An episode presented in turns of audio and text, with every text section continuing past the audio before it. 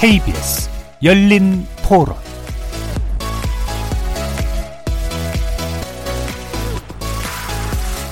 안녕하십니까. KBS 열린 토론 정준희입니다.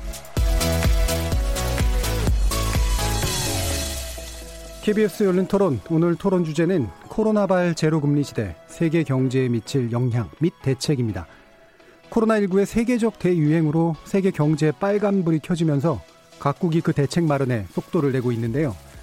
뉴욕 다우 지수가 9% 넘게 빠지는 등 주식시장이 급락하자 미 연준은 사실상 제로금리 수준으로 기준금리를 인하하고 대규모 양적 완화에 나섰습니다. 그리고 트럼프 행정부는 각 가정에 직접 현금 지원까지 고려하는 1조 달러 규모의 슈퍼 부양책까지 발표했는데요. 한국은행 역시 금리를 0.5%포인트 내려서 기준금리가 0%대 시대를 만드는 그런 상황입니다. 그래서 오늘 KBS 열린 토론에서는 세 분의 경제 전문가 모시고 한미 양국의 제로 금리 결정 그리고 양적 완화 정책이 얼마나 효과가 있을지 진단해 보겠고요. 더불어 어제 국회를 통과한 11조 7천억 원 규모의 추경안 평가해 보고 정부 여당을 중심으로 일고 있는 2차 추경에 대한 주장 그리고 재난 기본소득 도의 필요성 관련해서도 집중 토론해 보겠습니다. KBS 열린 토론은 여러분들이 주인공입니다. 문자로 참여하실 분은 샵 9730으로 의견 남겨주십시오. 단문은 50원, 장문은 100원에 정보 이용료가 붙습니다. KBS 모바일 콩, 트위터 계정 KBS 오픈, 그리고 유튜브를 통해서도 무료로 참여하실 수 있습니다. 시민 논객 여러분의 뜨거운 참여 기다리겠습니다. KBS 열린 토론 지금부터 출발하겠습니다. 살아 있습니다. 토론이 살아 있습니다. 살아있는 토론, KBS 열린 토론. 토론은 라디오가 진짜입니다. 진짜 토론. KBS 열린 토론.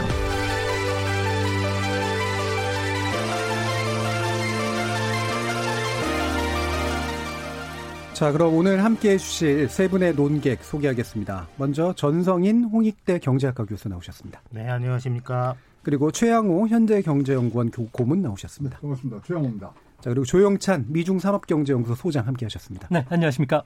자, 이렇게 세 분과 함께 지금 상당히 좀 위기 상태에 좀 들어가고 있는 것 같은 그런 세계 경기 문제에 대한 여러 가지 대책들 논의해 보도록 할 텐데요. 어, 먼저 이제 그 아까 말씀드렸던 것처럼 이제 미국의 결정에 관련된 이야기부터 나오도록 어, 나누도록 하겠습니다. 일단 연준이 예, 기준금리 금리를 1%포인트 인하했고요. 제로금리 시대에 들어간 상태인데 이 금리 인하가 뭐 불가피했을 거라고 보긴 합니다만 그 배경부터 좀, 좀 짚어보도록 하겠습니다.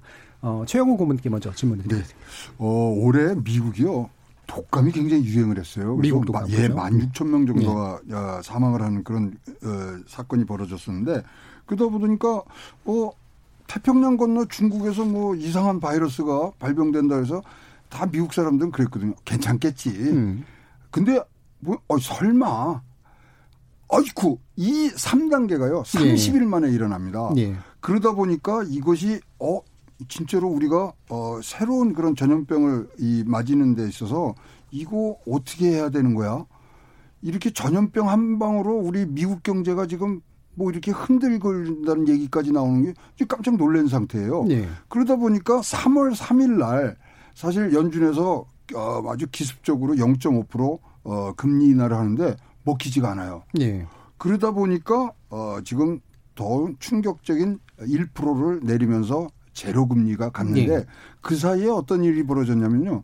미국 내에 단기 자금 시장에 달러가 고갈이 됩니다. 음. 그러면서 뭐 여러 가지 이제 산업들의 어, 문제들이 있었는데 그래서 이제 시급하게 이런 금융적인 어, 위기가 실물 경제에 옮겨붙지 않기 위해서 예. 극단의 조치를 했죠. 예. 그런데 아까 말씀 드린 것처럼 어 이거 뭐 전염병 하나로 흔들릴 미국 경제는 아닌데 흔들리고 있고요. 음. 그다음에 둘째 이것들이 뭐 쭉 오는데 제로 금리로 가니까 미국 사람들은 과거 생각을 한 거예요. 네. 제로 금리를 4년 8개월을 했거든요. 음. 오 이거 장기화되는 전염병이구나. 예. 큰일 났구나. 예. 그러면서 이런 배경들이 뭐 쭉 쌓이는데 특히 이제 전격적으로 이제 3월 16일 어, 날 기준금리를 이제 내리는 어, 부분들에 있어서는 또 트럼프의 소위 말하는 G7을 정상회담을 열면서 자기가 좀 주도하는 모양을 내기 위해서 예. 그랬다는 얘기도 있습니다. G7의 공조가 굉장히 필요한 상태인데 자 미국은 이렇게 제로금리까지 했으니까 전 세계적으로 같이 합시다. 예. 그런 등등이 뭐 배경으로 나왔습니다마는 지금 뭐 이 결과적으로 말씀드리면 이 효과가 굉장히 지금 참혹한 음. 그런 어, 지금 반응들을 지금 보이고 있는 거죠. 예, 그 부분. 네, 네 여기, 예, 여기서 조금 제가 좀 자세하게 월가에 예. 있는 친구한테 얘기를 들어보니까요. 예. 어, 코로나 쇼크로 인해서 매출이 급감할 것으로 예상되는 뭐 항공사라든지 자동차 회사들이 단기 금융시장에서 어, 돈들을 꾸어오면서 모자르는 부분들은 은행의 대출 한도 범위 안에서 달라고 요청을 했습니다. 이 때문에 은행들 같은 경우에는 대출 요청에 응하기 위해서 금리 불문하고 시중 자금을 조달하기 시작했는데요. 이 때문에 회사채 금리 같은 경우는 단기간에 20% 이상 급등하기 시작했고요. 네. 이러다 보니까 미국 금융시장 안에서는 갑자기 자금이 공급되지 않는 겁니다. 음. 그러면서 우리나라 콜 시장과 같은 레포 금리가 급등하기 시작하고요. 회사채나 기업 어음 같은 경우에도 발행이나 유통도 자체가 안 되면서 꽁꽁 얼어붙는 대공황 초기 증상을 보였다는 겁니다. 예. 이 때문에 연준이 신속하게 어, 두 차례 걸쳐서 대규모 금리 인하뿐만 아니라 CP 매수도 이제 직접 하, 해주기로 했고요. 근데 문제는 이번에 신용 경색의 주범은 다른 게 아니라 FRB 그리고 트럼프 행정부 월가의 합작품이라는 게 지금 월가의 생각입니다. 왜 그런 거니? 예. 10년이 넘는 장기 경기 화랑, 예. 주가 상승에 따른 자만심이 음. 가득 찼었고요. 그리고 여러 가지 경제 지표들이 안 좋은 것들은 무시하고 자기만 보고자 하는 골디락스 경제 지표만 봐왔다는 거죠. 그러면서 경고음을 무시했던 이런 심각성을 인식하지 못했던 월가라든지 그리고 정책 당국자들이 잘못이라는 그 판단을 미국에서 하고 있고 이게 제돌리 때까지 현재 상황은 그 역회전에 걸려 있기 때문에 상당 기간 갈 것이라는 이야기가 예. 많이 나오고 있습니다. 예. 전반적으로 상당히 방심하고 아니했다라는 평가를 이제 두 분이 좀 공유를 해주셨는데요. 기본적으로 이제 그러나 효과는 별로 없을 것 같다라는 쪽이시긴 한데 어, 이 부분은 전성인 교수님 어떻게 보고 계십니까? 아, 저는 우선 그 지난번 양적 완화 이후에 사실은 미국 통화 당국이 테이퍼링 즉 양적 완화의 축소 예. 정책을 제대로 펼쳤어야 되는데 이제 그런 것을 제대로 펼치지 못한 게 조금 전에 이제 말씀하셨듯이 이런 그 어떤 밑밥을 깔아놨다 음. 문제가 터질 수 있는 음. 어, 그런 생각이 들고요. 다만 이제 단기자금 시장 미국 같은 경우에 단기자금 시장의 경색에만 너무 초점을 맞추는 거는 물론 이제 그것이 현상적이긴 하지만 어, 과연 음, 적절한 건가? 예. 왜냐하면 예. 지금 현재 문제가 촉발된 건 어쨌든 코로나 19라는 그런 이제 비경제적인 요인이 먼저 예. 이제 나온 것이기 때문에 그런 코로나 19가 미국 경제에 미치는 영향 혹은 이제 유로 지역이나 뭐이 동남아 아, 또 이제 동북아 이런 전 세계에 미치는 영향이 어떻게 될 것인가에 대한 불확실성이 크기 때문에 예. 이제 단기 자금 시장이건 뭐 외환 시장이건 다 같이 이제 얼어붙어가는 과정이고 음. 또 각국이 이제 지금 뭐 어, 그야말로 과거에 보지 못한 양적 완화 정책 또는 경기 부양 정책을 하려는 이유도 단순히 어떤 자금의 미스매치만의 예. 문제는 아니다. 음. 그런 생각이 조금 듭니다. 그러면 이게 이제 뭐 청취자들의 관점에서 제가 그냥 쉽게 뭔가 좀 풀어보려고 말씀을 드리면 이렇게 자금이 마르면 유동성이 이제 부족해지면 어디로 가는 겁니까? 전부 현금화 돼 가지고요. 예. 지금 움직이는데 어, 전 세계 펀드 매니저들 같은 경우는 그 동안에 2008년 리먼 쇼크 이후에 모든 자산에 대한 위험을 공히 매기고 있습니다. 수치화시켰어요. 예. 뭐 주식뿐만 아니라 채권 그리고 뭐 금 그리고 모든 상품 까지 어, 위험을 매겨가지고요. 막 위험이 어느 수준까지 높아지지 않도록 관리를 하고 있습니다. 예전에는 포트폴리오 차원에서 관리를 했지만 지금은 달라졌다는 거죠. 그러면서 최근 들어와서 주식시장의 변동성 지수라고 할 수 있는 공포 지수가 80선을 오르내리고 있고요. 예. 채권 시장의 변동성 지표들도 지금 급등하면서 음. 위험 수준을 낮춰야 되기 때문에 어, 주식뿐만 아니라 안전 자산이라고 평가했던 금이나 뭐 상품 그리고 다양한 채권과 관련된 것도 위험 수준 수준이 어, 높아지지 않도록 관리하는 차원에서 전부 좀 현금으로 예. 어, 갖고 있다고 합니다. 예, 기본적으로 이제 말 그대로 현금이나 또는 현금에 준하는 안전자산 쪽으로 이제 일단 이동을 하고 있고 나머지 이제 자금의 흐름이 원활하지 않은 그런 상태라고 볼 수가 있는 건데 그러면 최영훈 군부님이 보시기에 네. 지금 이제 뭔가 이제 뭐 긍정적으로 전망은 안 해주셨잖아요. 근데 연준이 쓸 수 있는 카드가 사실 별로 게 없는 상태에서. 어, 이게 뭐 트럼프 행정은 물론 경기 부양책을 쓰겠다고 나와서긴 합니다만 어떤 종합적인 이 특수한 상황에 대한 대책이랄까 미국이 낼 수 있는 게 어떤 겁니까? 아니 그러니까 지금 어 이제 판단들이 다 섰어요. 아, 음. 과거에 뭐 금융위기들은 다 수요 부족이라든가 유동성 부족을 해서 수요 측면이 강했는데 네. 요번엔 공급망이 무너진 거거든요. 음. 전 세계 글로벌 공급망이 망가지다 보니까 이 전통적인 재정 통화 정책이 전혀 효과가 없는 겁니다. 네. 그래서 직 접적으로 아주 핀셋으로 필요한 곳에 넣어줘야 된다는 게 전문가들의 지금 네. 입장인데요. 어, 그러다 보니까 어, 지금 뭐 이 경기 부양책으로 굉장히 많은 어, 지금 액수의 네. 에, 뭐 이런 지원금들이 나오고 있고요. 이런 것을 통해서 하는데 결국은 지금 뭐 다들 평가가 이럽니다. 이러한 어, 뭐 금리 인하라 이런 것은 바이러스는 죽이지 못했다. 음. 그러니까 지금 뭐냐면요. 요번에 이제 질병 통제 거기 뭐 질병 통제 예방 센터라고 있잖아요. CDC. CDC라고. 예. 근데 거기서 보고서를 내었는데 코로나 19 미국의 최악의 시나리오 감염자가 1억 6천만 명. 네. 그다음에 사망자가 170만 명. 입원자는 2,100만 명까지 지금 추산을 해 놨어요. 그러니까 이게 보통 일이 아닌 거예요. 네. 그러면 이것에 대해서 지금 선제적으로 막을 수밖에 없는 상황이 됐기 때문에 자 그러면 지금 가장 효과적으로 나올 수 있는 게 뭐냐 현금 지어지는 거다. 예. 근데 이것도 조금 지금 뭐 이 선호가 바뀐 게 뭐냐면요. 아니 이렇게 이 전염병이 창고를 했는데 누가 돌아다니면서 돈을 쓰겠습니까? 예. 마스크도 거기 뭐 저 별로 없을 테고 지금 뭐 손세정제라든가 뭐 사재기까지 일어나는 굉장히 공포 심리만 어, 지금 뭐 조장하고 있는 부분들이라서 어, 뭐 지금 이 트럼프가 또 이거에 대해서 8월까지 뭐 연장이 된다. 이러니까 이 공포감에 네. 굉장히 초기적인 어, 음. 대응입니다만은 어, 공포감이 지금 제거되기 전까지는 이런 부양책들이 어, 진정한 효과를 네. 내기는 좀 어려울 그런 상황이라고 예. 보여집니다. 아까 전성희 교수님이 이제 비경제적 효과의 그러니까 그, 그 상황에 의해서 만들어진 이제 경제적 문제가 이제 돼버린 건데 네. 그럼 비경제적 요인이 제거되지 않는 한 경제적 문제가 사실 쉽게 나지는 않는 거긴 하잖아요. 그렇죠. 그럼에도 불구하고 네. 뭔가를 해야 된다면 그렇죠. 예. 뭐 뭔가 해야 된다면 일단은 빨리 해야 되겠고요. 예. 왜냐하면 우리나라는 뭐 중국에서 오는 여행객을 막느냐 안 막느냐로 2월 초에 좀 옥신각신이 있었지만 예. 어쨌든 KCDC 가 굉장히 적극적으로 대응을 하고 예. 어, 그래서 이제 확진자 수가 초기에 많이 늘어나는 일종의 불명예 같은 걸 감수하면서 적극 대응을 했는데 뭐 이탈리아든 아니면 독일이든 프랑스건 미국이건 간에 그렇게 대응을 하지 않았죠. 뿐만 아니라 우리나라 같이 그렇게 빨리빨리 진단을 하고 대응을 할 수 있는 의료 체계가 아닌 것 같아요. 제가 예. 뭐 의료 전문가는 음. 아니지만 최근에 이제 유럽이나 미국에서 확진자뿐만 아니라 사망자가 급증하는 모습을 보면 그렇다면 국가가 여기에 대해서 얼마나 빨리 그리고 적절하게 대응할 수 있느냐에 대해서 국민뿐만 아니라 전 세계가 의구심을 가지고 있는 거예요. 예. 그 의구심이 풀리지 않는 한은 경제 쪽에서 특히 이제 뭐 주식시장 이런 이런 쪽 제일 싫어하는 게 불확실성인데 예.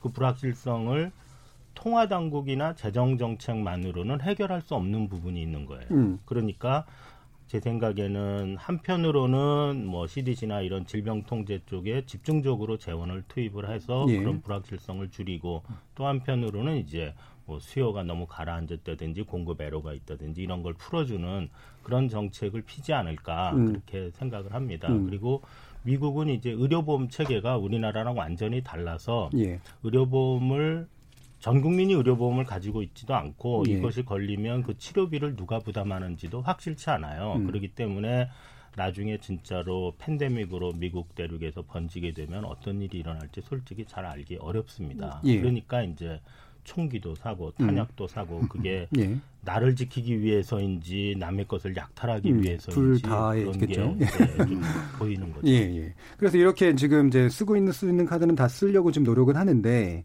어, 아까 이제 뭐 전 교수님은 이제 방역 당국에게 필요한 것들 최대한 지원하는 방식으로 또 쓰고 그다음에 되도록이면 이제 그 취약한 데라든가 아니면 현금이라든가 의료보험이라든가 이런 식의 뭔가 이렇게 가려져 있는 부분들을 자꾸 어, 돈을 통해서 뭔가 해결하려고 하는 건데 일단 항공산업 지원책이 좀 나왔고요. 음. 그다음에 현금 보제 약 1000달러 규모 정도 1인당 이게 이제 일단 나온 상태고 급여세 인하는 아직은 좀 이렇게 쉽게 할 수 없는 문제이기 때문에 시간을 두고 해야 될 것 같다 정도로 일단 요약이 되긴 하거든요.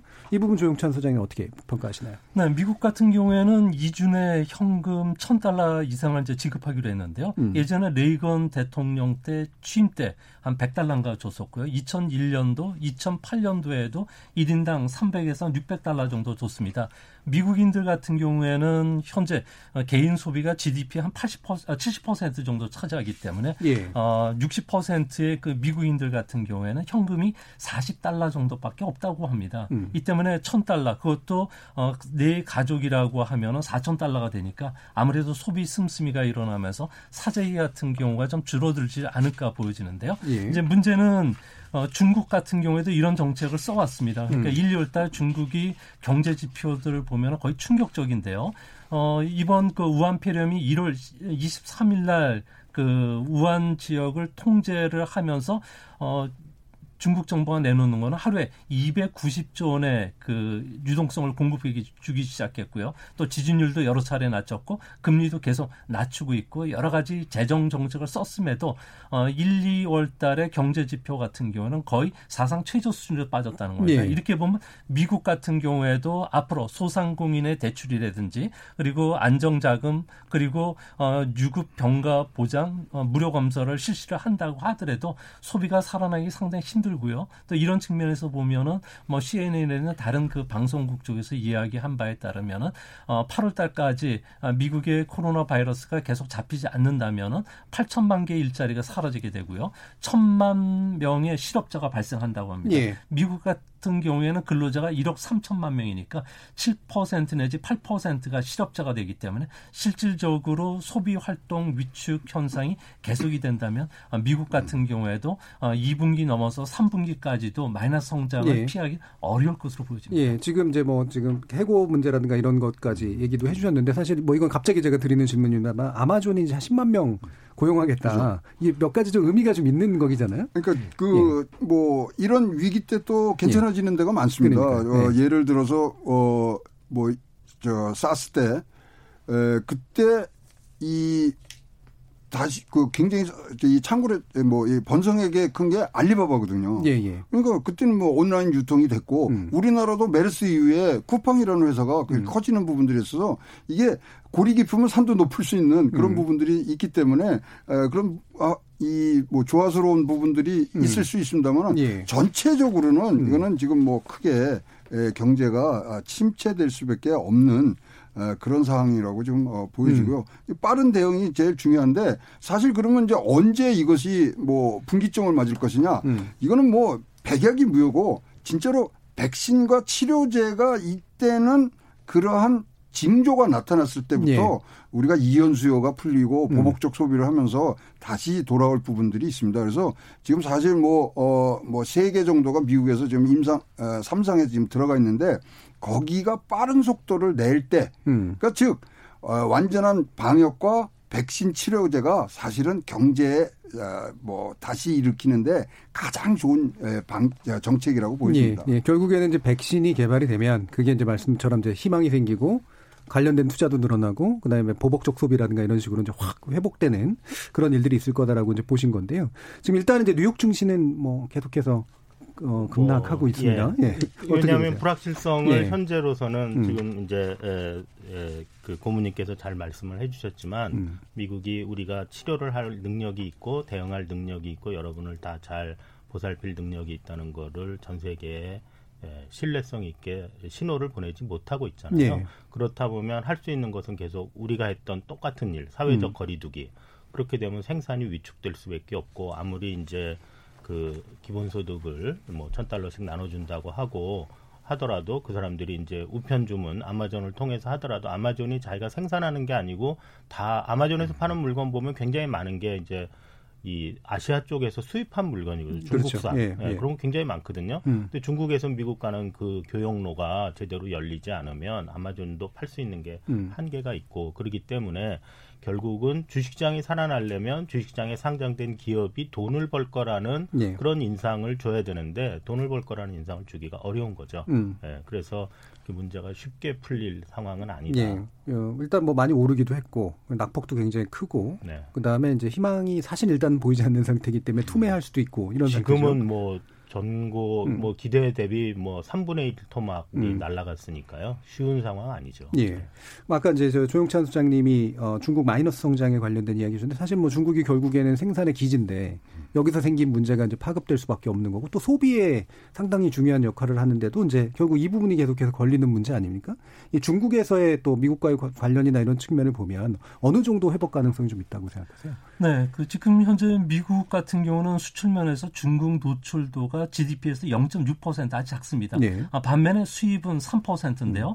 수입이 수출보다 아주 큰 문제, 그리고 공급망 훼손이 상당히 어, 음. 미국 경제에 큰 충격은 시차를 두고서 계속 앞으로 이제 나오기 시작한다는 겁니다. 미국에서 판매되는 신발서부터 휴대폰까지 거의 다 중국 제품인데요. 신발의 99%는 수입품이고요. 그 중에 70%가 중국제입니다. 막 나이키라든지 랄프 로렌, 어, 빅토리아 시크릿, 노스페이스, 반스 같은 브랜드들 보면은 매출의 80%가 중국이 차지하고 있고요. 예. 근데 문제는 월마트라든지 프록터 앤 갬블이라는 P&G 음. 같은 경우에도 어, 봄철 음. 상품들이 공급망 훼손 때문에 입고가 안 되고 있습니다. 특히 P&G 같은 경우에는 어, 만 7,600 종류의 제품을 중국에서 공급받아야 되는데 공급이 지금 안 되고 있다는 겁니다. 음. 이 때문에 앞으로 어, 미국 같은 경우에도 이 공급망 훼손에 따른 영향이 더 커질 수밖에 없고요. 이렇게 되면 미국 그 주가 지수 같은 경우에는 어, 트럼프 대통령이 그 들어서고 나서 어, 다우지수 기준으로 해서 19,000서부터 시작을 해서 25,000까지 갔는데요. 지금 오늘 어, 다우 선물 같은 경우에는 3.9% 하락한 2039포인트에서 거래가 되고 있습니다. 뭐 변동성 지수가 워낙 아, 큰 75까지 기록을 하고 있기 때문에 아, 내일도 큰 폭의 하락이 불가피하게 되는데요. 이렇게 되면 어, 미국인들 같은 경우에는 자산이 트럼프 대통령이 들어서면서 45%가 증가했는데 한순간에 다 날아가 버렸다는 네. 거죠. 그러다 보니까 대 대선을 앞두고서 할 수 있는 것은 현금 지급이라든지 음. 뭐그 여러 가지 그 손에 어, 자금을 쥐어주는 음. 이런 정책밖에 쓸 수 없다는 측면에서는 앞으로 어, 미국은 수요적인 측면 그리고 공급적인 충격에다가 금융 위기라는 삼중고 속에서 어려운 과정을 앞으로 한 2분기 정도는 거쳐야 음. 되지 않을까 이렇게 보여집니다. 그러면 이제 미중 무역 분쟁이 사실은 작년까지만 해도 세계 경제 위험 요인으로서 가장 큰 거였는데 어, 이게 지금 이제 그냥 옆에 문제가 된 겁니까? 아니면 접어둔 문제가 된 겁니까? 해결할 문제가 된 겁니까? 뭐 옆에 문제 된 거죠. 옆에 예. 문제 되고 지금 이제 어, 이 뭐 합의를 하면서 음. 2,500달러 이제 추가 구매를 해줘야 되는데 중국에 수요가 없어요. 음. 그럼 이거 지키지 못하죠. 그런데 이거 갖고 비난을 할 수 있는 부분들이 아니고 음. 지금 뭐 이제 자기 코가 석자가 돼 있는 부분이기 때문에 이 부분을 어떻게 갈, 갈 것인가는 사실 뭐 휴전 상태로 계속 어, 가는데 저는 가장 큰 이제 이 뭐 코로나가 이제 뭐 이 지나가고 나서 가장 큰 변화는 글로벌 공급망을 어떻게 다시 짜느냐입니다. 네. 그래서 지금 글로벌 대기업들이 분명히 어 이렇게 우리가 지난 20년간 세계화를 통해서 전 세계의 생산 기지를 두고 진짜 싼 것을 어 갖고 음. 와서 팔던 그러한 글로벌 마케팅에는 큰 변화가 있을 것 같아요. 음, 특히 네. 미국도 벌써 피터 나바로가 음. 아 이제 안 되겠습니다. 우리 다른 건 몰라도 의료품, 제약 이거는 북미의 생태계를 꼭 만들어야 되겠습니다. 이거 네. 외국에 지금 줄 수가 없습니다. 따라서 굉장히 큰 변화가 지금 기대가 되는 거죠. 네. 그래서 이 향후에 벌어질 또 4차 산업혁명, 뭐 AI뿐 음.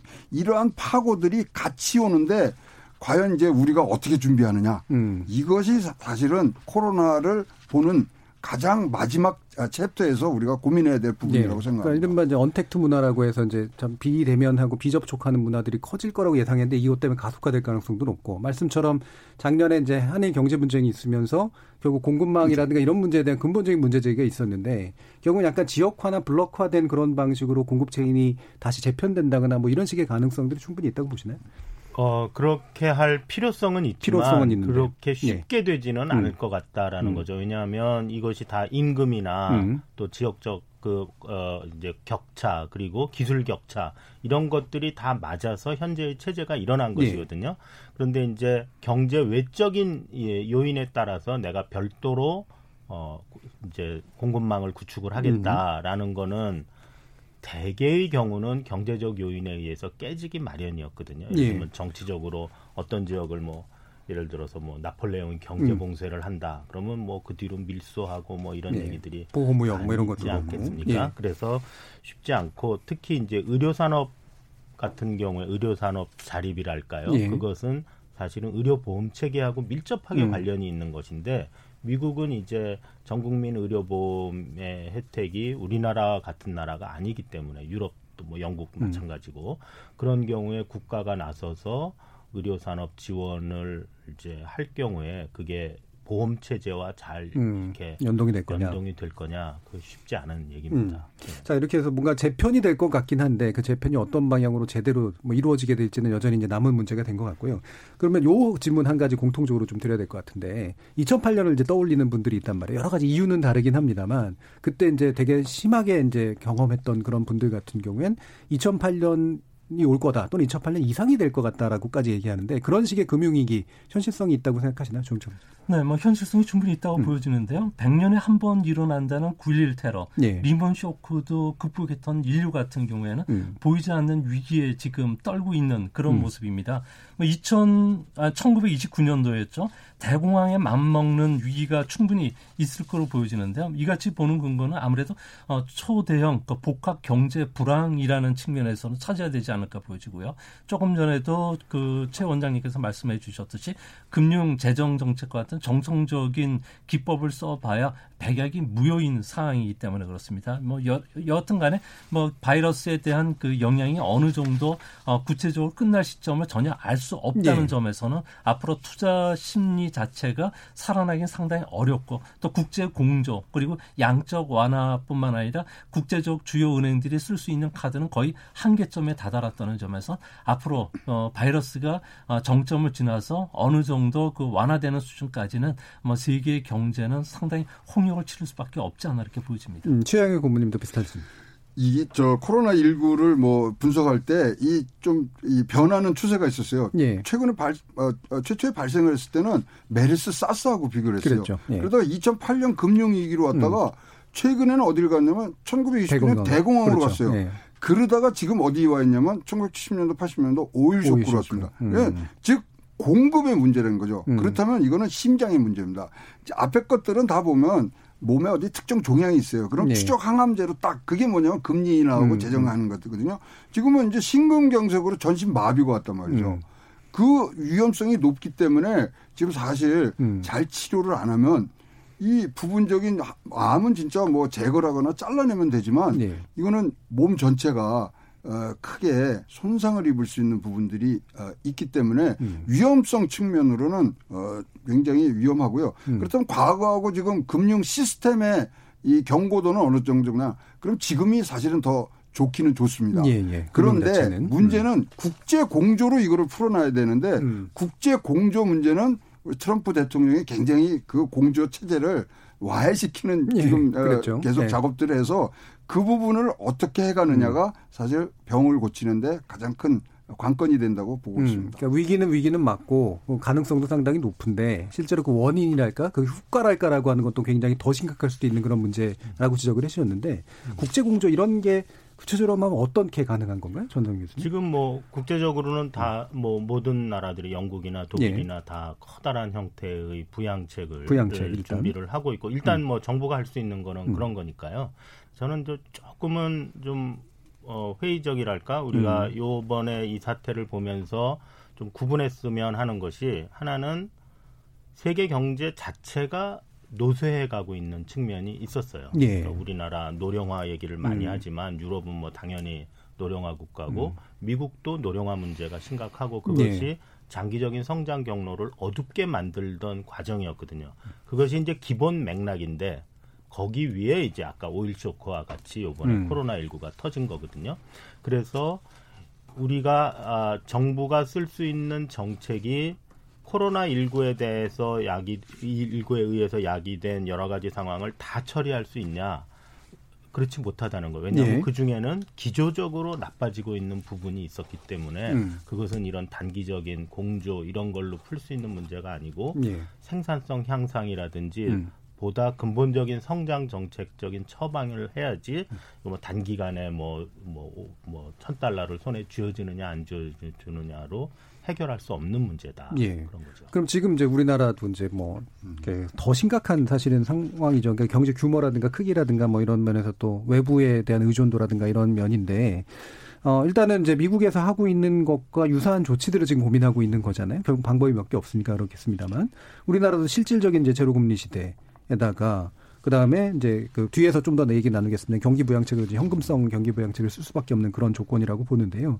일단은 금리 인하라고 하는 인하라는 대응에 대해서는 조영찬 소장님 어떻게 평가하시나요? 뭐 우리도 금리 인하는 해야 되는 상황인데요. 문제는 네. 금리 인하 가지고 한계 기업들 같은 경우에는 퇴출을 막았을 경우에 어, 새로 성장하는 그 벤처 기업이라든지 음. 어, 영양 영양 기업과 같이 상당히 좀 그 많이 뛰고 고용을 많이 창출시켜주는 기업들이 어, 시장에 진입을 못한다는 거죠. 음, 왜 한계 기업이 오래가게 만든다. 예, 그렇죠. 음. 그래서 이런 것들을 없애줘야 되고 음. 아마 발상의 전환을 해야 되는데요. 그래서 아이디어 차원이지만 우리 경제도 이제 어 뭐 체격은 커졌지만 체력이 좀 약한 상황이기 때문에 음. 이거를 좀 근본적으로 바꾸는 정책. 그 중에서도 어, 우리가 그, 그 불문율로 좀 이야기됐던 화폐 그 디노미네이션, 네, 예, 이런 것도 예, 가능, 예, 예. 가능할 것 같고요. 예. 그리고 현재 그 지폐를 아, 플라스틱 화폐를 교체시켜 주면은 음. 아무래도 새로운 수요들이 일어나고요. 통화개혁 정책들이네요. 예, 그렇죠. 그런 음. 것도 좀될 수 있고 그래서 음. 좀 다양하게 좀 바꿔봐야 되는 그 노력들이 지금 필요하지 않나 이렇게 음. 보입니다. 그러니까 이제 전통적으로 써왔던 이런 양적 완화나 이제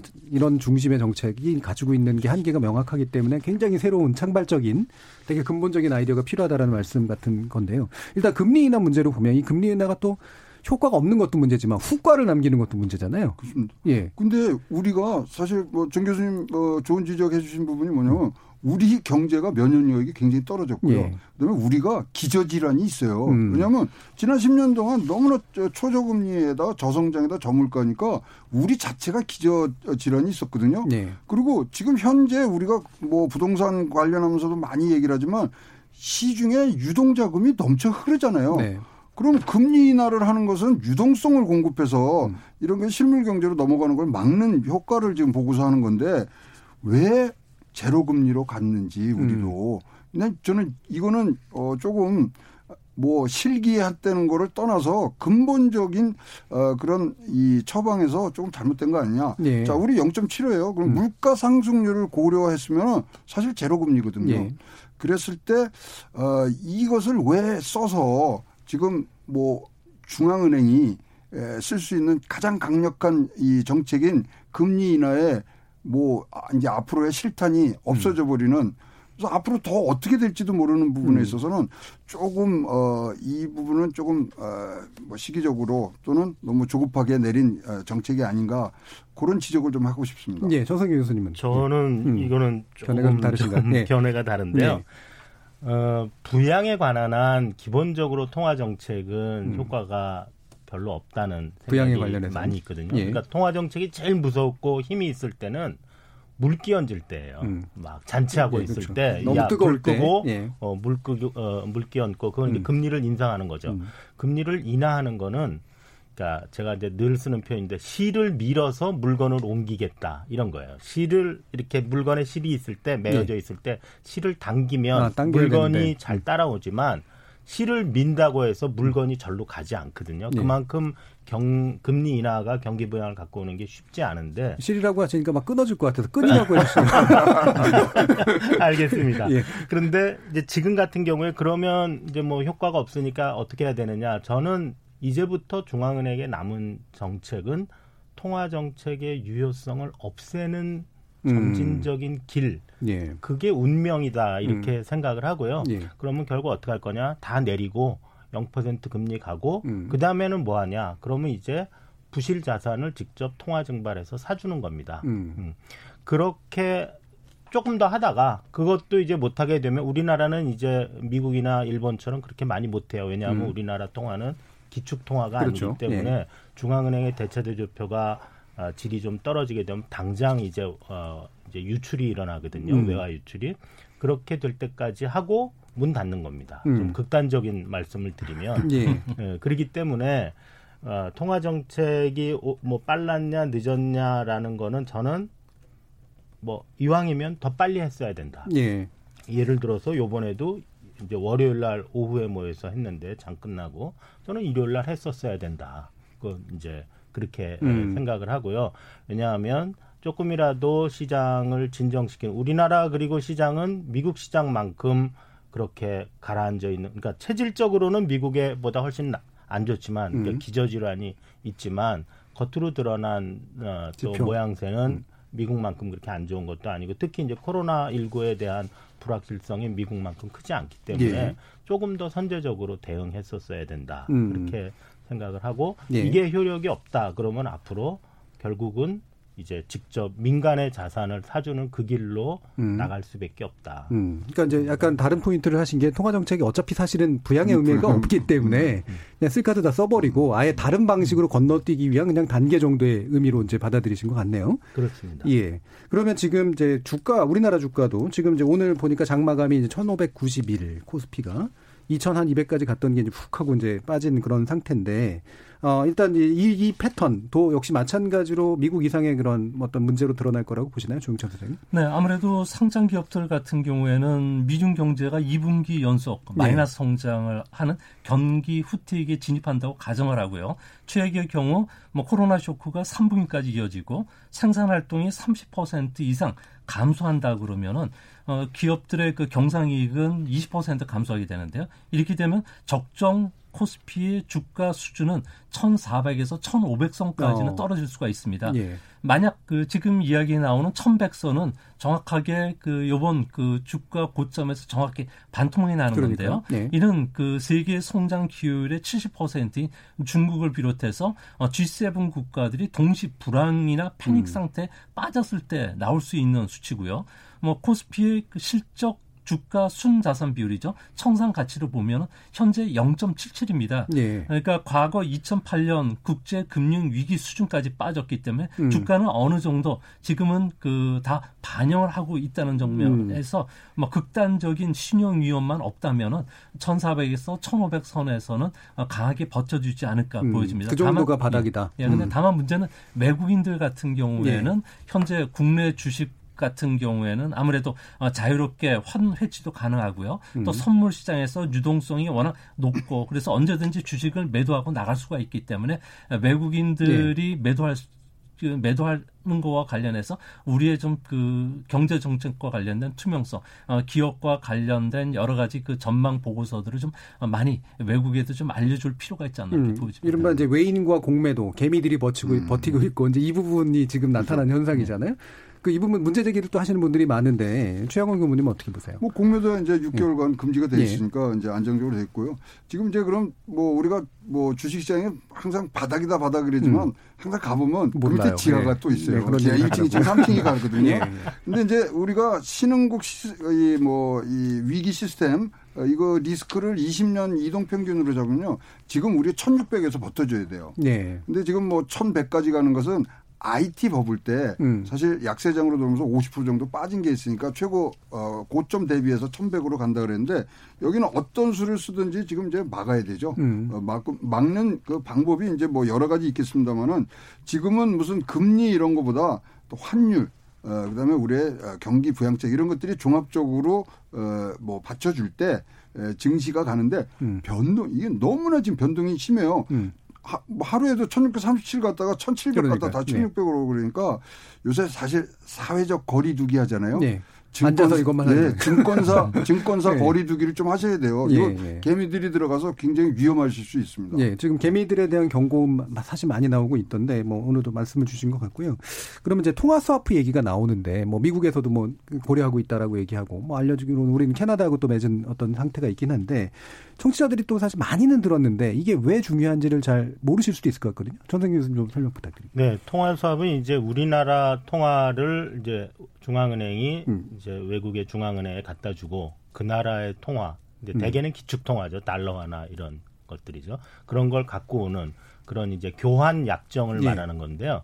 중앙은행과 중앙은행 간에 이제 필요한 통화를 바꾼다는 얘기는 우리나라에는 예를 들면 이제 주로 하는 것이 이제 연준과 달러 수합이 중요한 것인데 예. 그 말은 우리나라 중앙은행이 원화뿐만 아니라 달러화를 시장에 상당한 정도 어 그러니까 조금 과장하면 무제한 공급할 수 있다. 수 있다. 음. 그런 시그널을 주는 거예요. 왜냐하면 네. 그 통화 스와프는 그 액수가 규모가 중요하지 않습니다. 네. 통화 스와프를 맺었냐 안 맺었냐가 음. 중요하고 일단 맺으면 시장이 딱 알아듣기를 아 이제 우리나라 아, Bank of Ko 한국은행이 원화뿐만 아니라 달러화도 이제 무제한 음. 시장에다 음. 풀수 있구나. 그리고 그런 것을 미국이 용인했구나. 예. 그러면 이제 금방 음. 환율은 뭐 적어도 투기적인 수요는 음. 금방 딱 음. 아, 가라앉게 되죠. 아주 가장 극단적인 그런 게 통화 수합은 아니지만 우리나라가 이제 IMF 외환 위기를 겪었을 때 뭐 외환 보유가 뭐 이제 바닥이 나고 예. 뭐 환율이 뭐 하늘 끝까지 음. 올라가고 그랬죠. 그런데 IMF로 가기로 했다라고 발표를 하고 이제 미국이 그걸 확인한 다음 날 외환 시장이 거짓말처럼 조용해졌어요. 예. 그러니까 통화 수업의 효과는 이제 그런 것이죠. 그런, 예. 예. 뭔가 이렇게 투기 세력의 공격이라든가 이런 거에서 네. 비정상적으로 흔들릴 때 안정감을 그러니까 찾도록 만들어주는 무한 탄력적인 음. 공급을 음. 시장에 약속을 하는 겁니다. 예. 이제 방파제거든요. 예. 그래서 방파제를 해야 되기 때문에 사실 지금 홍남기 부총리가 여기서 음. 마스크 대책 세우실 어, 일은 아니고요. 하도 마스크 얘기하니까 미국하고 일본하고 가서 예. 통화수합부 따오셔야 됩니다. 지금 예. 우리 통화수합부는 1,300억이 돼 있지만 음. 미국하고 일본이 안 돼 있거든요. 음. 그래서 뭐 지금 어, 이런 방파제 그리고 우리나라가 항상 재정 건전성에 대해서 장점으로 되는데 지금 이렇게 우리가 그렇죠, 많이 지금은. 풀면 이게 음. 다시 이제 우리의 위기로 올 수 있기 때문에 음. 그런 이 사실 선제적인 모습들을 우리 저 정책 당국에서 좀 보여주셔야 돼요. 예. 미국하고 일본 좀 예, 가셨으면 좋겠어요. 요건 좀 잠깐 사적이지만 네. 홍남기 부총리가 통화 사업에 열심히 해야 된다 그러면 이주열 하는 총재 되게 어, 이거 중앙은행 간 아, 약정인데. 아, 그렇겠네요. 예, 예, 알겠습니다. 아니, 가서 그러니까, 아니, 지난번에도 음. 그랬다고 그랬죠. 그러죠. 예, 지난번에도 예. 중앙은행끼리 말 다 해놨는데 예, 예. 이제 재경부 장관이 가서 음, 먼저 깃발 음. 꽂고 자기 거로 했다고 음. 하는 사람들 입이 막. 예, 엄격히는 중앙은행 간 예, 그렇죠. 협약이라고 이제 해줘야 될 것 같습니다. 자, 이렇게 이제 한국은행의 제로금리 결정이나 미국의 어, 이런 금리 인하에 관련된 것들 이게 이제 결국 세계와 한국 경제에 어떤 영향을 줄지 주목이 되는데요. 2부에서는 우리 정부가 해야 될 수 있는 구체적인 그런 대책들에 관련된 진단과 대안 마련 한번 해 보도록 하겠습니다. 지금 여러분께서는 KBS 열린 토론과 함께하고 계십니다.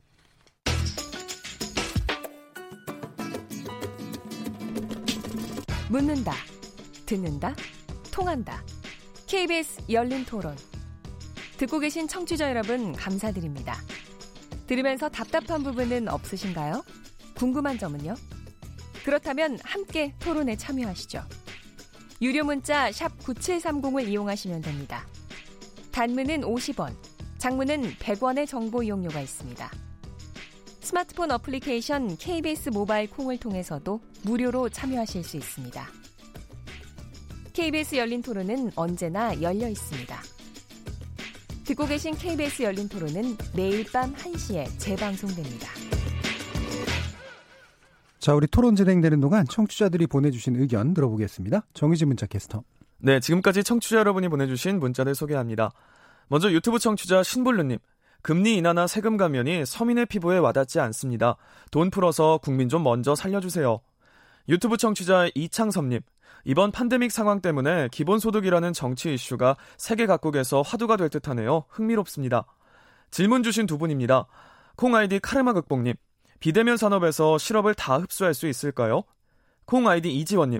실물 경제 피해를 최소화할 방법은 없겠습니까? 라고 물어오셨고요. 유튜브 청취자 박미자님. 저는 IMF를 겪었던 사람입니다. 이번 위기도 국민들이 협력하면 이겨낼 수 있습니다. 유튜브 청취자 조진호님. 금리가 0%라도 한계 기업에게 대출만 없으면 경제는 건강합니다. 재정 정책과 유효 수요 창출 정책을 시행합시다. 라고 보내주셨네요. 네, KBS 열린 토론. 이 시간은 영상으로도 생중계하고 있습니다. 유튜브에 들어가셔서 KBS 일라디오 또는 KBS 열린 토론을 검색하시면 지금 바로 토론하는 모습 보실 수 있습니다. 방송을 듣고 계신 여러분이 시민 농객입니다. 계속해서 청취자 여러분들의 날카로운 시선과 의견 보내주세요. 지금까지 문자캐스터 정의진이었습니다.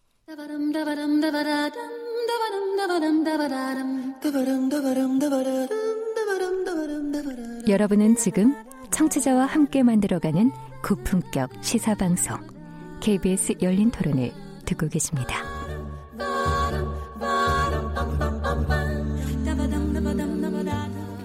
KBS 열린 토론 오늘은 코로나발 제로금리 시대 세계 경제에 미칠 영향과 대책이라는 주제로 조용찬 미중산업경제연구소 소장, 최양호 현대경제연구원 고문, 그리고 전성인 홍익대 경제학과 교수 이렇게 세 분의 경제 전문가와 함께 하고 있습니다.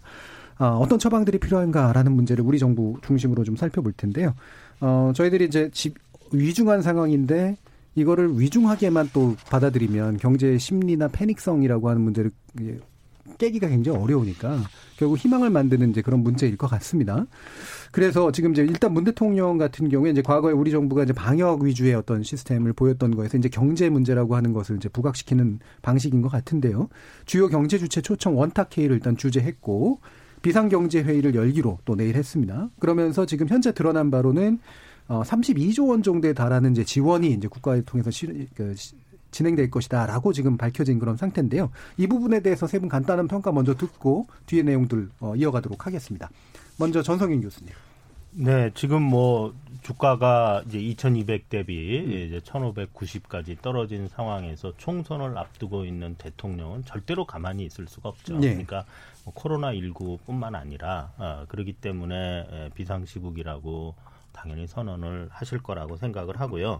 2차 추경이 지금 이제 32조 원 규모 얘기가 나오고 있는데 그것이 규모가 적절한지 시기가 네. 적절한지 하는 것은 어, 잘 말하기 어렵고요.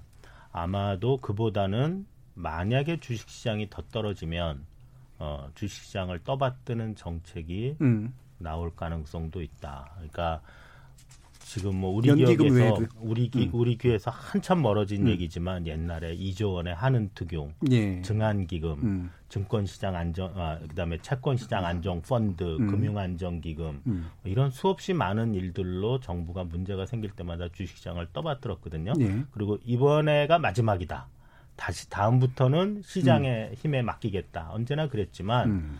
다른 것을 할 수가 없어요. 지금 금리는 낮출 수 있는 데까지 낮췄고요. 외환 시장은 섣불리 들어갈 수가 없습니다. 왜냐하면 잘못 들어가서 방향성을 바꾸는 순간 다시 환율 조작국 그렇죠. 문제가 네. 생길 수 있거든요. 음. 그렇기 때문에 정부가 쓸 수 있는 것은 증권 시장을 안정시키는 방법밖에 음. 없습니다. 그래서 그 정책을 쓸 가능성도 있다. 저는 그렇게 생각합니다. 음. 그러니까 이게 지금 단순한 어떤 지원의 문제로 그치는 것이 아니라 과거에 어떤 썼던 것도 다시 살릴 뭐 정도로 공무원들은 일단 예. 책상 서랍 속에서 있는 예. 거다 꺼낼 테니까요. 음. 근데 총선 4월 15일까지 이제 한 20일 남았는데 추경은 말은 이제 에드월론을 띄울 수 있지만 국회 통과해야 되잖아요. 그런데 국회에는 예. 국회의원이 없어요. 예. 지금은 다 거기 예. 나가 있기 때문에 그렇기 때문에 에, 그것보다는 이제 자금 시장 안정 정책을 쓸 음. 가능성이 있습니다. 예. 그럼 최영호 교수께서 이런 이런 인식과 어떤 네. 방향 어떻게 보시나요? 저는 이제 얼마냐는 중요하지 않다고 생각합니다. 예. 지금 뭐 어, 필요하면 더 넣어야 되는데 어떻게 누구에게 가느냐가 제일 중요한 것 같고요. 예. 거시 정책적인 부분보다는 미적 핀셋 것으로 음. 딱 필요한데 지금 넣어줘야 음. 지금 소위 말하는 돈맥경화라는 거 아닙니까? 그래서 이 뭐 유통이 지금 될 수 있는 부분인데 요번 것도 지금 추경도 보시면요. 사실 조금 걱정이 되는 게 11조가 뭐 나가지만은 방역 체계 보면 2조 3천 그다음에 피해 중소 상공이 2조 4천이고요. 나머지는 뭐 지역 경제 회복 뭐 세입 경쟁 이래요. 예. 따라서 지금 전체적으로 보면은 2조 4천밖에 지금 들어가지가 않는 부분들이 음. 조금 아쉽고요. 에, 지금은 진짜로 현금을 지어주더라도 신속하고 빠르게 피해되는 기업들에게 우선적으로 갈 수 있는 그런 시스템을 짜야 되지 않겠느냐 지금 보여집니다. 그러니까 신속하게 필요한 부분을 잘 권한해서 대량으로 이제 지원이 이루어져야 된다. 그렇습니다. 이런 말씀이시잖아요. 예, 조용찬 수장님. 근데 제가 볼 때는 음. 일본 같은 경우에도 2009년도에 금융위기가 오면서 현금을 지급했는데요. 1인당 14만 원 정도를 지급했습니다. 예. 근데 문제는 일본이 고령화되고 음. 개인 금융 자산이 무려 어 1,903조 엔 정도가 됩니다. 예. 그리고 또 장롱 속에 현금이 50조 엔 정도 되는데 음. 치매를 앓고 있다가 그 돈들이 대부분 장롱이나 책상 그렇죠, 서랍 그리고 네. 부엌 천장, 음. 침대, 창고 쪽, 아, 저기 냉장고 속에서 사라졌다는 겁니다. 음. 뭐 우리 같은 경우에도 어, 현금성 소비 쿠폰을 준다고 하더라도 이게 바로 필요한 사람들한테 어, 생활에 도움이 되면 되, 모르겠지만 그러지 않았을 경우에는 밑빠진 독에 물 붓기 정도 되고 예. 어, 땜을 막기 위해서 손을 정도 막는 정도의 효과밖에 되질 않기 때문에 음. 앞으로 위기가 기회라는 말처럼 이번에 어, 새로운 성장 동력에 좀 더 많은 자금을 지원을 해주고 그리고 이런 그 무형에 대한 그 투자로 인해서 기업의 경쟁력을 높여준다면 뭐 성장률은 매년 0.2에서 0.4% 포인트 정도 올라갈 수 있으니까 예. 조금 발상의 전환을 좀 해야 되지 않나. 예를 들면 어떤 부분을 염두에 두시는 뭐 그 그 부분과 관련해서는 저도 가만히 생각해 보니까요. 음. 개인들에 대한 금융 자산에 대해서 뭐 재산세를 매년 한 1% 포인트 정도 과세를 해준다면은 예. 어, 세금으로 예금이 환수당하기 전에 자기가 쓰려고 나올 것이고요. 음. 또 디지털 화폐와 관련된 어, cashless화도 도입될 필요가 있을 것 같고. 이거와 관련해서 또 AI라든지 빅데이터라든지 자율주행 자동차 같은 무, 어, 무형 자산과 관련돼서 투자가 지금 일어난다면 음. 고용도 창출시킬 수 있고 어, 사람들이 볼 때는 아 이제 올바른 방향으로 가고 있다는 걸 느낄 수가 있기 때문에 뭐 국제 공조 속에서 예. 이런 것들을 새로 한번 발굴할 필요가 있지 않나 이렇게 생각됩니다. 예. 예. 자 또 이제 관련해서 그러니까 뭐 지금 피세 지원이 필요하다라고 얘기는 하는데 일단 추경에 대해서 어, 약간 변화된 내용이 아마 이제 야당 쪽에서 주장한 내용이 좀 받아들여진 것 같은데요. TK 지역에 이제 추경이 20% 넘는 규모로 지원하기로 했다라고 지금 얘기를 하거든요. 어, 그 다음에 이제 뭐 2차 추경 문제까지 얘기가 나오긴 합니다만, 이런 식의 지금 변화 정도 한 거로는 사실은 좀 큰 의미는 없다고 지금 보시는 건가요? 그렇습니다. 예. 그래서 피해 업종이라든가 이런 음. 것들을 더 핀색적으로 네. 현장에서 네. 쓰는 뭐 부분들을 우리가 정확히 파악을 해야 될 거고요. 근데 이제 이렇게 하면은 지금 적자 국채를 발행해야 돼요. 네. 그럼 이제 국채를 뭐 10, 이제 10조 넘게 하고 또 추가를 한다고 얼마가 될지 모르지만 지금 현재 상태에서도 한 70조를 지금 어, 적자 국채를 발행해야 되거든요. 음. 그러면 이제 기존에 이제 국채 발행까지 합하면 한 달에 10조에서 한 12조 정도를 금융시장에서 그걸 소화를 해줘야 되는데요. 네, 받을 수 있느냐? 예, 이게 음. 전 세계적으로 지금 이런 위기가 퍼져나가면 음. 외국에도 못 팔고 국내에서도 못 팔고 음. 과연 그러면 어, 나중에 다 끝나고 났을 때 진짜 어?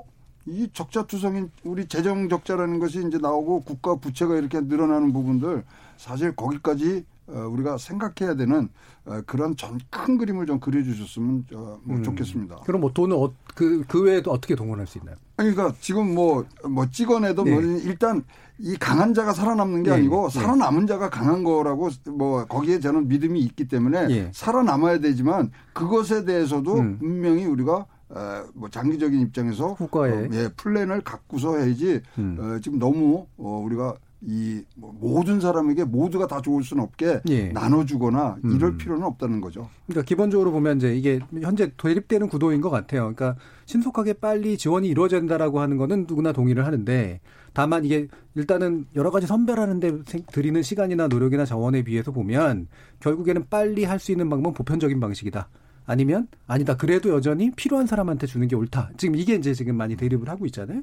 기본적으로 여기에 어떻게 생각하시나요, 전장 교수님?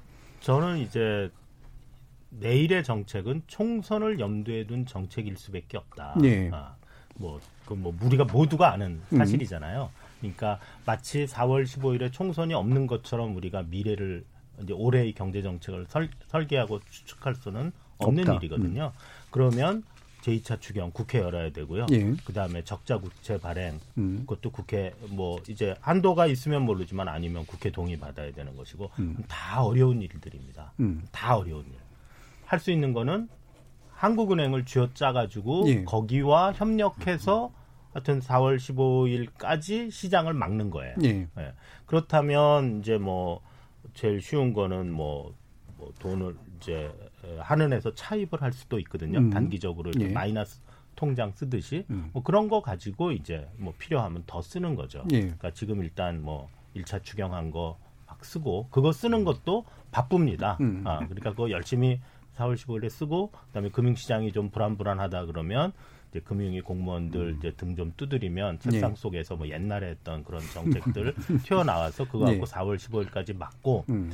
4월 15일 선거 결과를 총선 결과를 보고 음. 다시 판을 짤 거다. 경제 예. 정책 판을. 실제로 그리고, 그럴 수밖에 없다. 예, 그리고 음. 1사분기 숫자가 음. 이제 얼마가 나올지는 이제 뭐 한 4월 5월 가봐야 이제 1사분기 숫자들이 나오기 시작을 하는 거거든요. 예. 1사분기 숫자가 나와봐야 올해 성장률 이제 조금 더 정확하게 나오니까 총선 지나고 새로 정책을 입안할 거다. 그리고 음. 그때는 고모님 말씀하신 대로 예. 좀더 근본적인 음. 그런 얘기를 해야 되겠죠. 그러나 음. 내일은 그런 얘기는 안 나옵니다. 예. 이게 이제 총선이 현실적인 어떤 전망을 하게 만드는 굉장히 중요한 정치 일정이기 때문에 이게 뭐 누구한테 유리하든 뭔가를 떠나서 정치적으로 의사결정이 많이 걸리는 문제들은 결국 후순위로 밀릴 수밖에 없고 빠른 어떤 집행이 필요한 부분들에 먼저 그렇죠. 집중될 거다라는 네, 그리고 말씀이잖아요. 핵심은 모든 사람을 살려야 되고 예. 마, 뭐, 만기 연장 돌아오면 무조건 연장해 줘야 되고 음. 그게 위기 극복을 하는 기본이거든요. 예. 뭐 거기서는 이제 뭐 펀더멘탈 이런 걸 따지는 게 아니고 음. 아무도 죽이지 않는다. 음. 그래서 일단 위기를 다 넘기고 나서 음. 그 다음에 이제 구조 조정하는 거거든요. 예, 예. 지금은 옥석을 가릴 단계가 아닙니다. 음. 무조건 이제 돈이 필요하다 그러면 이제 핀 포인트를 찾느라고 시간을 많이 소비 잘 찾으면 제일 좋죠. 음. 근데 잘 안 보이면 어떡하냐. 그냥 전체에다 뿌려버리는 겁니다. 네. 그건 마치 의사가 소독을 해야 되는데 어디를 소독할지 알 수 없으면 그냥 혈액에다가 네. 아이비 꽂고서 그냥 소독약을 혈액 속에다 그냥 음. 흘리는 거거든요. 네. 그러니까 지금은 그런 정책을 쓸 수밖에 없다. 음. 그러니까 이게 이제 여러 문제에 대한 판단은 결국은 총선 이후에 정치 지정이 결정을 하더라도 지금 당장은 살릴 사람 안 살릴 사람 가리지 말고 어, 일단 네. 긴급 처방을 해야 된다는 네. 말씀이시잖아요. 그, 예. 그 시그널을 주는 게 그리고 사실은 음. 위기 극복에도 약간의 도움이 됩니다. 음. 조영천 소장님 어떻게 보세요? 네, 저 같은 경우는 지금 뭐 음. 우리나라 경제 같은 경우는 금융 위기 그 초기 증상을 지금 보이고 있거든요. 예. 아무래도 기업들 같은 경우, 은행들 같은 경우 단기 자금 시장에서 돈들을 미국 기업들처럼 그냥 끌어당기고 있어요. 음. 그러다 보니까 중소기업, 명세 기업들 같은 경우에는 어, 신용 등급이 계속 떨어지면서 위기에 지금 몰리고 있기 때문에 음. 아무래도 정부가 대출 요건들을 조금 더 완화시켜 준다든지 음. 어, 부동산과 관련된 대출 한도도 더 늘려줘야 되지 않을까 보여지는데요. 우리나라의 그 CDS 프리미엄을 보면은 지금 오늘 현재 51까지 올라와 있습니다. 우리나라의 그, 그 신용 등급이 아, 더블 A인데요. 예. 우리와 비슷한 프랑스, 뉴질랜드, 영국보다도 상당히 높습니다. 음. 무려 한 달 사이에 127%나 급등하였다는 건 시장은 지금 이상 징후들을 보이고 있다는 겁니다. 예. 이 때문에 달러 자금 수요와 대비해서 어, 한국은행 그리고 그 우리 정부도 직접 나서 가지고 음. 이 부분을 해결하게끔 해야 되는데 문제는 고수익 채권 시장이 그냥 얼어붙기 시작했고요. 예. 또 ABS 시장이라든지 CLO라고 론 담보 증권이라든지 뱅크론 하일드 시장이 아예 꽁꽁 얼어붙었기 때문에 어, 우리가 그 아시아 외환 위기 때보다도 어, 더한 유동성 위기를 겪을 수 있다는 점에서 지금 물불을 가리지 않고 빨리 음. 달러 확보 그리고 우리나라 신용 등급을 빨리 더 격상시킬 수 있도록 노력을 좀 해야 되지 않을까. 예. 근데 우려되는 예. 점은 이겁니다. 지금 보시면 또 5대 시중은행 지주회사 주가 반토막 났거든요. 네. 금리가 내려오니까 순이자 마진이 이제 뭐 거의 음. 없어진 거고요. 네. 또 이런 거 뭐 대출해주고 뭐 또 이 금융 정책들을 운영하려고 그러면 시중은행들이 앞에서 해줘야 되는데 여기에 지금 짐이 너무 덜커덩 걸릴 수가 있어요. 음. 그래서 어, 지금은 하여튼 다 사는 정책 그거를 목표로 큰 목표로 주지만 음. 일선 소대장들이 뭐 사망하면 안 되잖아요. 네. 그래서 진짜 세밀하고 정밀하게 음. 좀 나가는 그런 마인드를 꼭 갖고서 해야지 지금 뭐 한 번 쫙 뿌린다면 걷어들일 수는 없잖아요. 예. 그래서 금융권도 살고 다 살 수 있는 방법이 음. 잘합니다. 우리 음. 공무원들 잘 알고요. 아까 예. 우리 정 교수님 말씀하시면 책상 서랍 열어보면 큰 책상 서랍이 있어요. 예. 이제 진짜 전례 없는 대책을 하라는데 섞기만 해도 자 좋은 정책 나옵니다. 음. 분발해 주시길 바라겠습니다. 자 그럼 관련해서 이제 이런 뭔가 그래도 그러니까 보편적으로 살려놓되 그러니까 필요한 부분들을 그래도 또 더 잘 구별하는 것도 필요하다는 말씀이신데 일단은 현재는 결국엔 여행업 관련된 분야에 대한 뭐 고용 유지 지원 정책이라든가 이런 쪽으로 일단 지원이 집중되고 있고 어 뭐 여기에 대해서 연관해서는 아 그거보다는 이제 뭐 세금 완화라든가 뭐 실제로 이해찬 대표도 말씀하신 것처럼 세금 납부 유예 전국 확대라든가 이런 것까지도 그냥 현금을 주는 것 또는 일부 특정 지역에 대한 지원뿐만 아니라 전체가 이제 혜택을 볼 수 있는 방법들을 좀 고려해 보겠다라고 하는 것도 있는 것 같은데요. 어떻게 보세요, 전성기 교수님? 어 이제 제가 세법 전문가가 아니어서 예. 어, 지금 나오는 정책들이 법률을 개정하지 않은 상태에서 예. 정부가 이제 시행령이나 탄력세율을 조정하는 음. 그런 정도에서 할 수 있는 것인지 아니면 이제 세법을 바꿔야 되는 그렇죠. 것인지 국회를 그거를 음. 제가 잘 구분을 못 하겠습니다. 예. 근데 예. 만약에 국회를 통과한다 음. 해야 되는 거라면 그것은 뭐 7월 음. 넘어가야지 되는 얘기고요. 예. 그러니까 그 얘기는 뭐 어, 안 되는 얘기고 그다음에 만약에 우리가 이제 세법을 바꿀 수 있다면 아니면 음. 뭐 탄력세율이라도 음. 뭐 세율을 우리 마음대로 책상 위에서 장기말 조정하듯이 조정할 음. 수 있다면 저는 근로소득세나 법인세를 깎아주고 예. 자산의 보유자에게 보유세를 좀 더 많이 예, 물리는 방식으로 예. 어, 세목 간의 어떤 비중 변화 음. 그런 것들이 좀 있어야지만 장기적으로 경제 활성화 효과가 적어도 이제 세수 정책 차원에서는 어, 생기지 않을까 그렇게 음. 생각을 합니다. 실제로 생산에 기여하는 쪽은 세금을 이제 깎아주고 그렇죠. 일하는 사람은 뺨을 어루만져주고 음. 일을 안 하고 돈이 고정돼 있는 쪽 깔고 예. 앉아 있는 사람은 뺨을 좀 때린다. 소비하도록 만들고 예. 예. 예. 아까 이제 지적하신 그 부분하고도 좀 연관이 네, 되긴 한데요, 조영천 사장님. 예. 뭐, 뭐 개인 금융자산의 재산세 같은 경우는 한번 고, 려 해볼 필요도 있을 것 같이 보이고요. 예. 또한 여기서 조금 더 공격적으로 어, 부가가치세 감면 그리고 음. 그 이명박 정부 때 썼던 어, 유류세를 좀한 시적으로 다시 예. 또 인하하는 방법 그리고 중소기업이라든지 개인 사업자에 대해서 뭐 무이자라든지 무담보 대출 같은 경우에도 효과를 일시적으로는 볼 수가 있기 때문에 뭐 최악의 국면이 지금 다다라와 있는 상태이기 때문에 뭐 여러 가지 그 정책들을 복합적으로 칵테일하듯이 음. 쏟아내야 되지 않을까 그렇게 보여집니다. 예. 제가 예. 재정기획부에서 나와서 이 얘기 듣고 있으면 지금 간이 철렁철렁할 그렇, 그렇습니다. 재정 적자 지금 뭐 뭐 쭉쭉 올라가는 예. 부분이거든요. 세금 또 깎아주면 이제 세수가 아, 그래서 이제 딴 네. 쪽에서 세금을 저는 걷어야, 걷어야 된다. 된다. 그냥 아. 깎아주는 게 아니라. 네. 네. 뭐 세목 변경은 진짜 네. 법 개정상으로 네. 네. 뭐 예. 예산 부수 법원으로 들어갔어야 되는 부분들이니까 하여튼 어, 우리가 이제 긴급한 부분들에 사실 방점을 둬서 음. 움직여야 되는 것은 어, 진짜 어, 명제 중에 명제라고 생각하고요. 그 부분이 지금 뭐 우리가 살 길입니다. 네.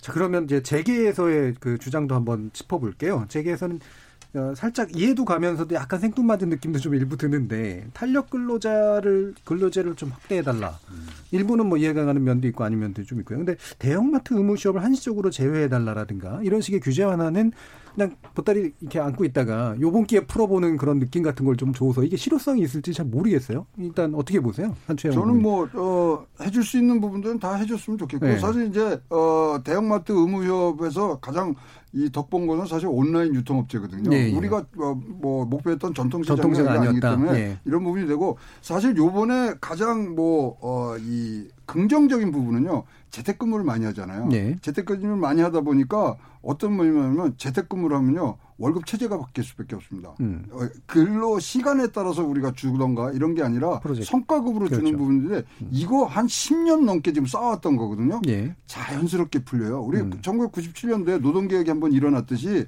그런 부분들이 잘 순방향으로 갈 수 있도록 정부가 음. 규제 완화 해줄 수 있는 건 좀 해줘야 된다고 예. 생각합니다. 제가 사실 어제 그 이런 여기 소외되는 노동의 문제를 또 다뤘었기 때문에 이게 사실 좀 충돌하는 부분이 사실 없지는 않아요. 그렇습니다. 예. 어떻게 보세요, 전장 교수님? 우선 그 대형마트 음. 그 의무 휴일제 이제 규제 완화는 지금 그걸 푼다고 과연 그러면 사람들이 음, 열심히 대형마트를 갈 거냐? 갈 거냐? 음. 지금 이제 상당 부분 소비가 온라인 주문으로 음. 바뀌고 있고 특히 이제 자가격리를 뭐 어 이제 사회적 거리두기를 2, 3개월 하면서 그런 성향이 더 심해졌기 때문에 예. 그걸 다시 되돌리기는 쉽지 않지 않을까라는 음. 생각이 좀 들고요.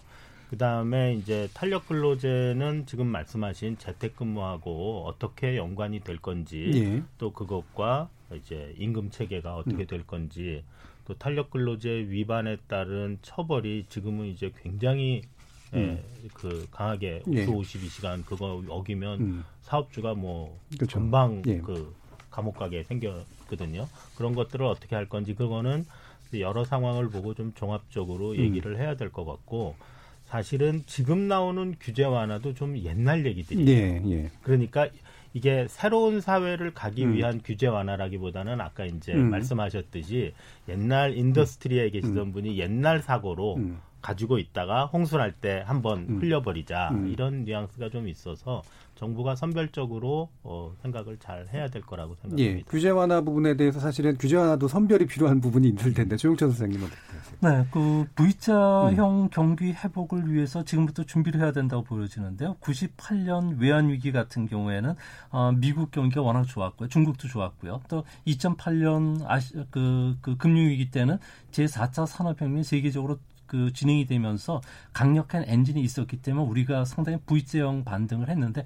지금은 그게 보이지 않는다는 겁니다. 예. 이 때문에 뭐 규제 완화를 어 제기가 요구하면은 그 타당하다면 다 들어줘야 되지 않을까. 그래서 그런 수요라도 만들어 놓으면은 아, 뒷백에 배경이 있으니까 어 우리가 다시 한번 그 올라갈 수 있는 기회 발판이 되기 때문에 뭐 규제 완화라든지 뭐그 음. 제기가 이야기했던 것은 아마 귀담아 듣고서 예, 뭐 예. 재경부가 좀 실시를 해야 되지 않나 이렇게 보여집니다. 예. 이제 마무리할 시간이 거의 다 됐는데 그럼 마지막으로 이 부분 공통적으로 질문 드리면서 마무리 발언으로 대신하도록 하겠습니다.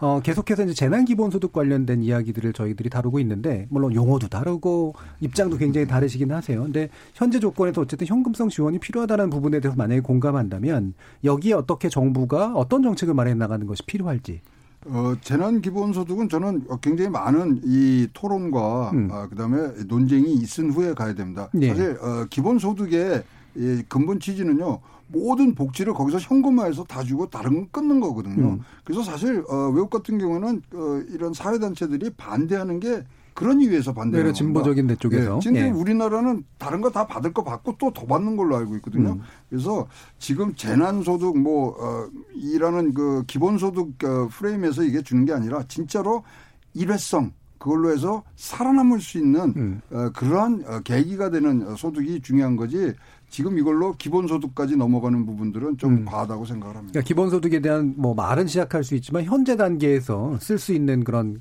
그, 그 용어는 아니라는 거죠. 네, 부담이 큰 용어고. 예. 예. 조영찬 소장님. 네, 뭐 그 재난 기본 소득 같은 경우에는 그 영세 기업들 같은 경우에는 충분히 좀 도입해 줄 필요가 있지 않나 보여지고요. 예. 이제 문제는 영세 기업들 같은 경우는 상당히 고령자들이 많고요. 또 코로나 이전부터 경영 상태가 상당히 악화돼 있던 기업이 많습니다. 그러다 보니까 어 아무래도 그 효과가 좀 제한적이고 하늘에 돈돈을 계속 떨어뜨린다고 하더라도 뭐 우리 같은 경우에 하루 네 끼 먹는 것도 아니고요. 음. 자동차나 가전 제품을 두 개, 세 개씩 사는 것도 아니기 때문에 뭐이 부분과 관련해서 진짜 사회적인 논의가 필요하지 않나 이렇게 보여집니다. 그러면 방금 이제 그, 그 영세 자영업에 대한 재난 기본소득은 지금 얘기되는 재난 기본소득과 컨셉은 좀 다른 거를 네, 그렇죠. 말씀하시는 것 같은데요. 하면서 예. 조금 더 확대시켜줄 필요가 있지 않나 이렇게 음. 보여집니다. 알겠습니다. 전성인 교수님. 어, 저는 이제 그 아까 말씀드린 대로 기본적이고 보편적인 의미의 기본소득을 할 거냐는 사회적 합의가 필요하다는데 네, 네. 동의를 해요. 음. 어, 그런데 이제 요번에 나온 건 이제 뭐 재난 기본소득 혹은 특별 기본소득 이런 어, 얘기이기 때문에 저는 이제 요번에 그 코로나 19를 보면 전국적으로 다 균일한 강도로 코로나 19가 번지지는 않았지 않습니까? 음. 대구 경북 이런 쪽에 집중이 됐고 그리고 어, 그런 경우에는 뭐 여러 가지 이제 그 특별 재난 지역까지 선포가 된 마당에 거기에 이제 꼭 공급자만 정부가 지원해야 되느냐라는 문제가 있을 수 있거든요. 음. 그리고 일반 가구들 같은 경우에는 사실은 사회적 거리두기라는 보통 때는 보지 못하는 것 때문에 일실된 소득도 있고요. 그러니까 음. 못 찾아 먹은 소득도 있고 또 애들을 뭐 이렇게 그 이 돌보고 네. 애들이 이제 학교를 음. 안 가기 때문에 그러면서 이제 뭐이 경제적인 손실도 많이 음. 받거든요. 그래서 한편으로는 그런 그 사라진 소득에 대한 보상 측면도 음. 있고 음. 또 하나는 이제 침체된 뭐 지역 경제의 활성화 이런 것도 있기 때문에 특별 재난 지역으로 선포된 지역에 한해서 예. 어제 주는 것은 저는 음. 뭐 충분히 고려할 수 있다 음. 이렇게 생각합니다. 그러니까 한시적으로 잃어버린 소득을 보전해주고 그다음에 경기 부양의 어떤 효과도 갖는 정도에서는 현재 네. 고민할 필요는 있겠다 이렇게 얘기를 해주신 것 같습니다. KBS 열린 토론 어, 오늘은 이것으로 모두 마무리하겠습니다. 함께해 주신 전성인 홍익대 경제학과 교수 그리고 최양호 현대경제연구원 고문 조용찬 미중산업경제연구소 소장 세 분 모두 수고하셨습니다. 감사합니다. 감사합니다. 감사합니다. 참여해주신 시민 농객 여러분께도 감사하다는 말씀 전합니다. 생방송 놓치신 분들을 위해 나중에 팟캐스트 준비되어 있고요. 매일 새벽 1시에 재방송도 됩니다. 저는 내일 저녁 7시 20분에 다시 찾아뵙겠습니다. 지금까지 KBS 열린 토론 정준이었습니다.